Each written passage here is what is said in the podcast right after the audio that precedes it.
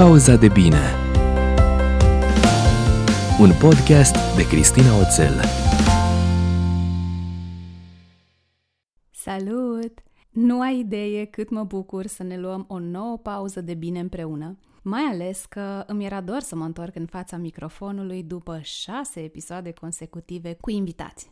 Mi-am aprins beculețele de Crăciun în sufragerie, Blue, motanul nostru British Short Hair, doarme liniștit pe canapea, deloc impresionat de atmosferă sau de ce mi-am propus eu să vorbesc azi cu tine.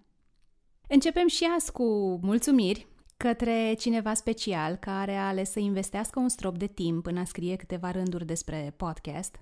Așa că ultimul shout-out din 2020 merge către Ralu, care a scris un review fine ce sună cam așa. Balsam pentru suflet. Deși sună puțin cam poetic, chiar așa e. Vocea Cristinei, vibe-ul, invitații, subiectele, totul se așează frumos pe suflet. Se ascultă și se digeră ușor și îți lasă o senzație faină apoi, ca un ceai bun și o pauză bine meritată. Ce bine sună, Ralu! Mulțumesc mult că asculți pauza de bine, că îți iei astfel timp să te întâlnești cu tine și, desigur, mulțumesc că ai scris acest review. Mai vreau să spun cât de mult au contat pentru mine anul ăsta aprecierile, mesajele și încurajările voastre. Fiecare review, fiecare comentariu, share sau Insta Story mi-a adus zâmbetul pe buze și un praf de energie să merg mai departe cu podcastul, să mă țin de un ritm constant, chiar dacă fac și multe alte lucruri pe lângă, iar podcastul e făcut de mine de la A la Z, de la gândit ideile, la înregistrat, la editat, la publicat și la postat și promovat peste tot în social media. Suntem tare aproape de Crăciun și de finalul unui an deosebit, să-i zicem.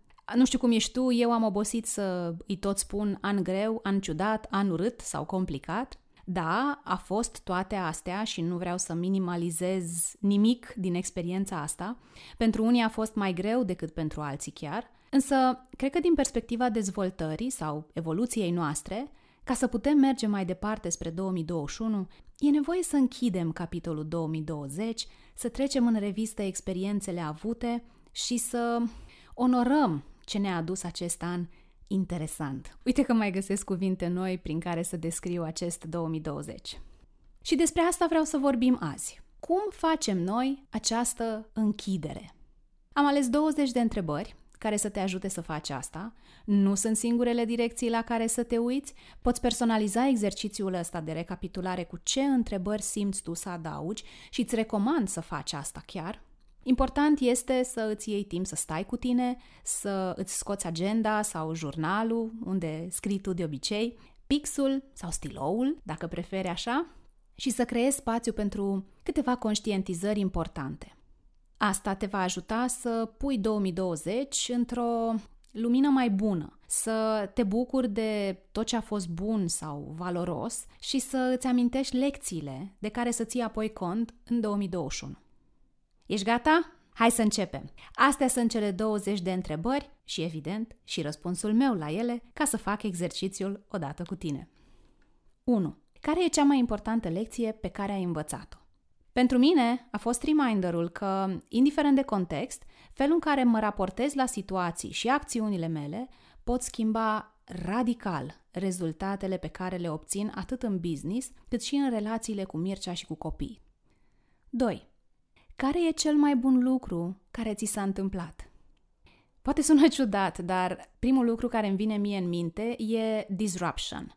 Ruperea asta de ritm cu care a venit pandemia la pachet mi-a arătat tot ce consideram eu garantat și luam de bun și mi-a mai arătat unde am nevoie să mai lucrez cu mine. Mi-a dat șutul de care aveam nevoie ca să mă mobilizez și mi-a adus și claritate.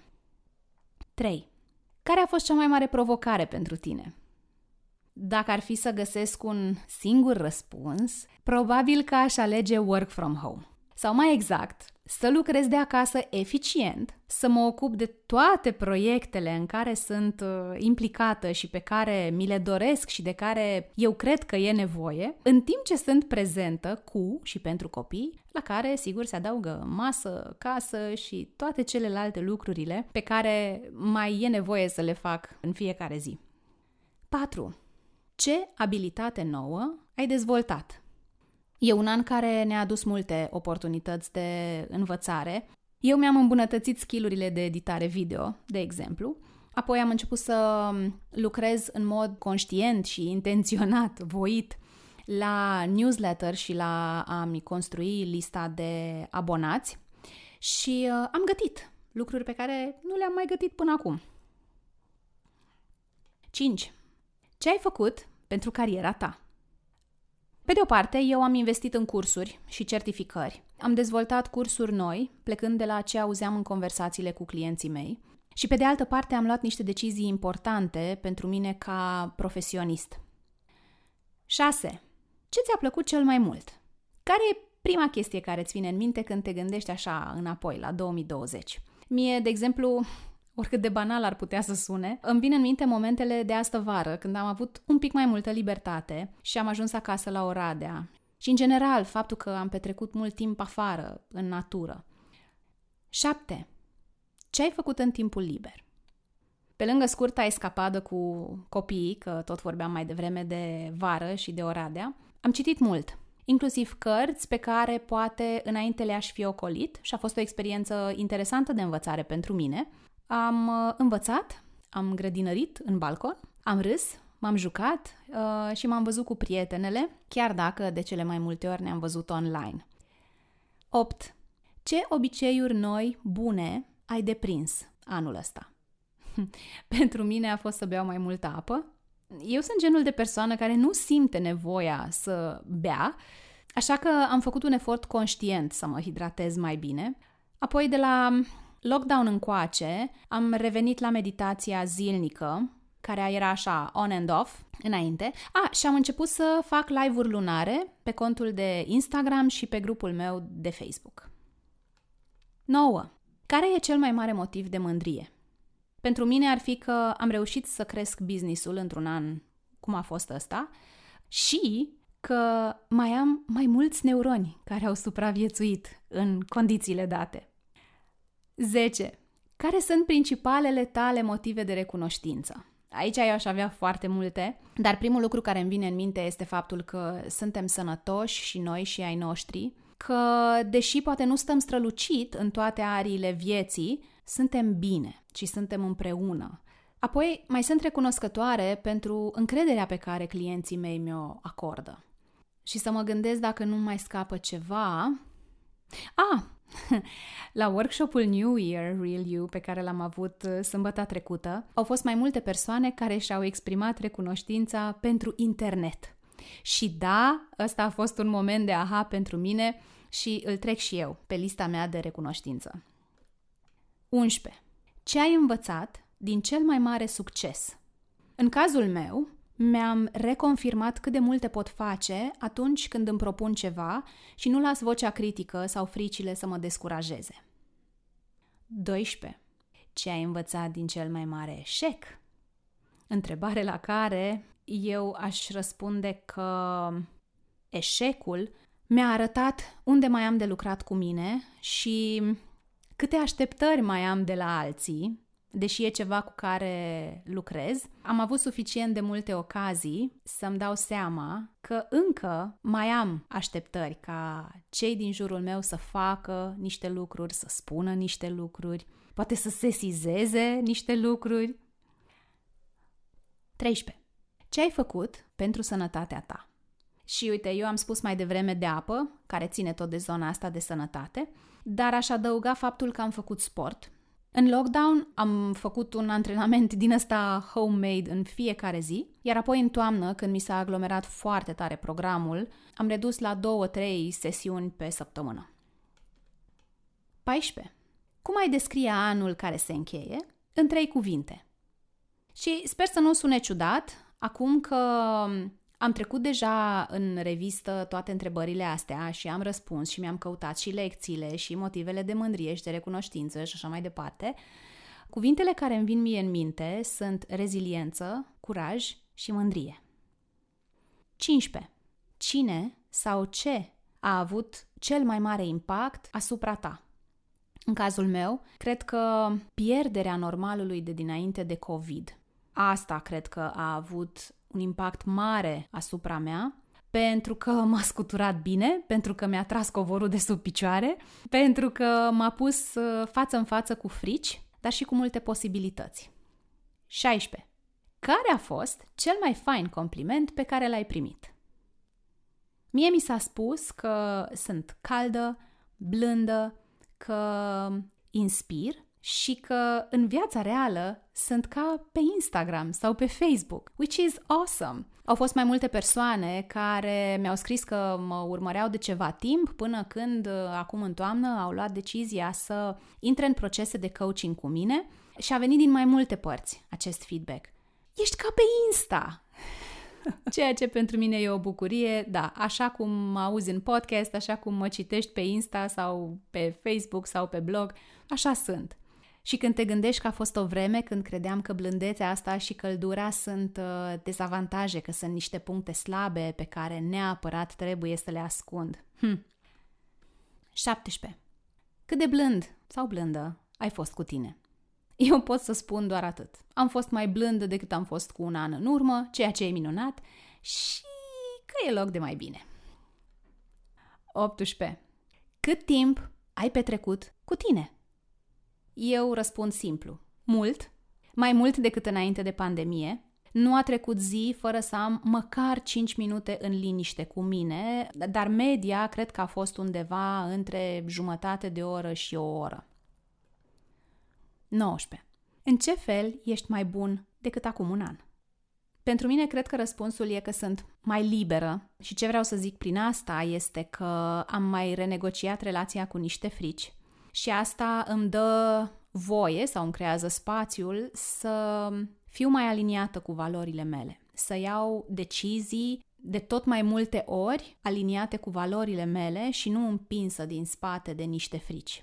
Mai povesteam eu, dar nu știu dacă am făcut-o în podcast, că valorile sunt ca niște forțe din alea bune care ne atrag spre ceva, iar fricile ne împing cumva din spate și vizual eu și văd cum o pun rezistență și e cu consum mare de energie.